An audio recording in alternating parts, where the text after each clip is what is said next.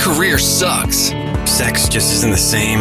What's my purpose? Where did this fat come from? Divorce is killing me. I'll never be happy. My debt is piling up. Kids are gone. Now what? I'll never find love. Why can't I be like the other guys? Hey, guys. Gay, straight, and everything in between. It's time to get a grip. Stop whining, make a bold move, and do something amazing with your 40 plus life. Let's get to the show with your Tell It Like It Is host, Rick Clemens, who does his best to never act like a dick, unless you act like one first. Hey guys, welcome to another episode of 40 Plus Real Men. I am your host, Rick Clemens, and I'm flying solo today. And today is the day, at least here in the US, after the 4th of July. So I hope everybody had a great holiday, ready for a quick Friday, and then back to the weekend. Of course, I know some of you guys your weekends may be Mondays or Tuesdays or whatever it may be. But anyway, happy Friday, everyone. And today I wanted to dive into a, a, space. Well, literally dive into a space about creating space for each other as men. What I've learned through my work working with guys is oftentimes we don't give each other the space, the space to be who we really want to be. We get caught up in our societal expectations of what a man is meant to be, our bravado, and how we're supposed to show up. And we put our masks on and we play ooh, ooh, ooh. And there's nothing wrong with that, don't get me wrong. Uh, but I do believe that sometimes we don't create enough space for each other, the kind of space to let each other drop into touchy stuff and talk about stuff. That's part of the reason I created this podcast. And I actually saw this happen this past weekend. I was in Portland, Oregon, attending the World Domination Summit conference, which is an amazing conference. Uh, a lot of cool people. It is not what it sounds like. It is not some BDSM sort of thing, um, but it's a really cool environment where people show up. The pillars are community service and adventure. It is a space for people who are wanting to live unconventional lives in a conventional world, people who are living remarkable sort of lives, and it's such a cool vibe. And and I actually had the opportunity to speak there, which was really cool to be on the main stage. But what was even cooler is I held a meetup. They do attendee led meetups for this conference, and I held a meetup just for guys 40 plus. And I was not surprised, but yet I was surprised how just creating the space for about 20 guys gave them hope, gave them possibility to open up gave them a space to be vulnerable.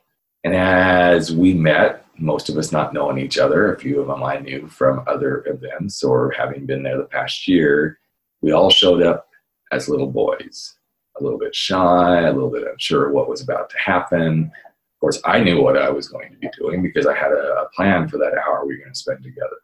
But the point was giving these guys a space. And as I gave them space, I heard how many of them were lonely. I heard how many of them felt like nobody gets me. I heard so many of them say, well, this is the way I'm supposed to show up because this is what it means to be a man. And then as the stories begin to unfold, everything from my career sucks to I went through a crappy divorce to I went through a good divorce and we're better friends than we were when we were married, stories of I'm in a sexless relationship to I have no confidence. It was incredible to say the least, to see the layers of false, false bravado and a false way of showing up as a man begin to drop off.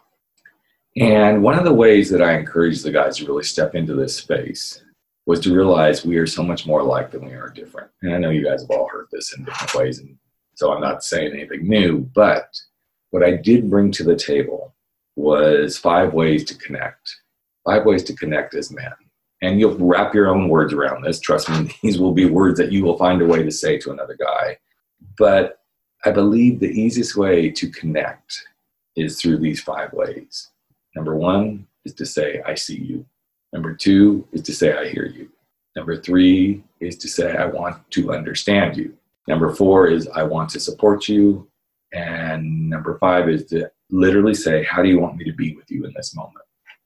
Now, I know this sounds really touchy feeling. You're going to wrap your own words around this, but when somebody's talking about something and you see them in the struggle, it's really easy if you think about it to say, wow, man, I really see that this thing is really challenging you. And I really, I see the pain you're going through. You don't have to say, ooh, I see you, brother.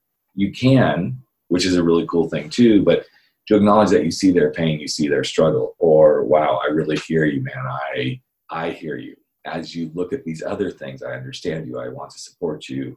How do you want me to be with you? These are probably not phrases we as men use very often. But if you start to look at the opposite side of that, what you'll hear is a guy saying, I want to be seen. I want to be heard. I want to be understood.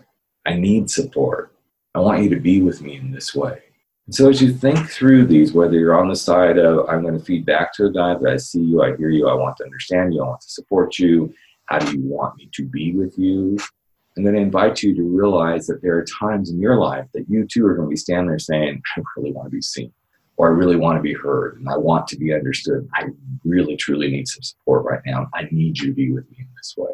And I'm going to invite you to just practice at least one of those things this week. I know it may feel uncomfortable. It might not be the thing you think you could do, but pick one and just practice how you might say that to someone or how you might ask another guy to see you, to hear you, to be understood, that you need some support or that you'd like them to be with you in this particular situation. Does it put you out there in a vulnerable space? Of course it does. Does it make you feel uncomfortable? Probably. But so did the first time you got a boner. And so did the first time you tried to ride a bike. So did the first time you tried to hit a baseball. So did the first time you said, I'm not really into sports, I'm more into theater. Whatever those uncomfortable first times were for you as you were a young man growing up, remember you're still a man growing through life. And whether you need to be seen, heard, understood, supported, or asking someone to be with you in a certain way. Once you do it the first time, the first time is over. So let's all put our intentions out there together as men to say, I'm going to create space for you. I'm going to be there for you and see how much different the world will be when we give ourselves permission to do this for ourselves and for each other.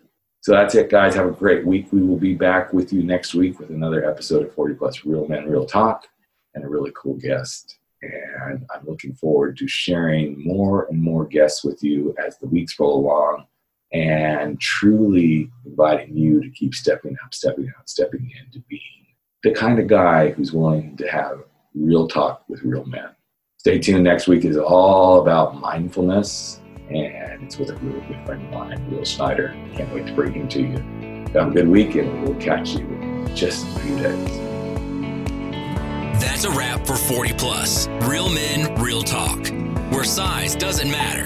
We drop our bullshit, get over our screwed up fears, make bold moves, and live life without apologies. Don't forget to join us on Facebook at 40 Plus Real Men, Real Talk, where the conversations continue.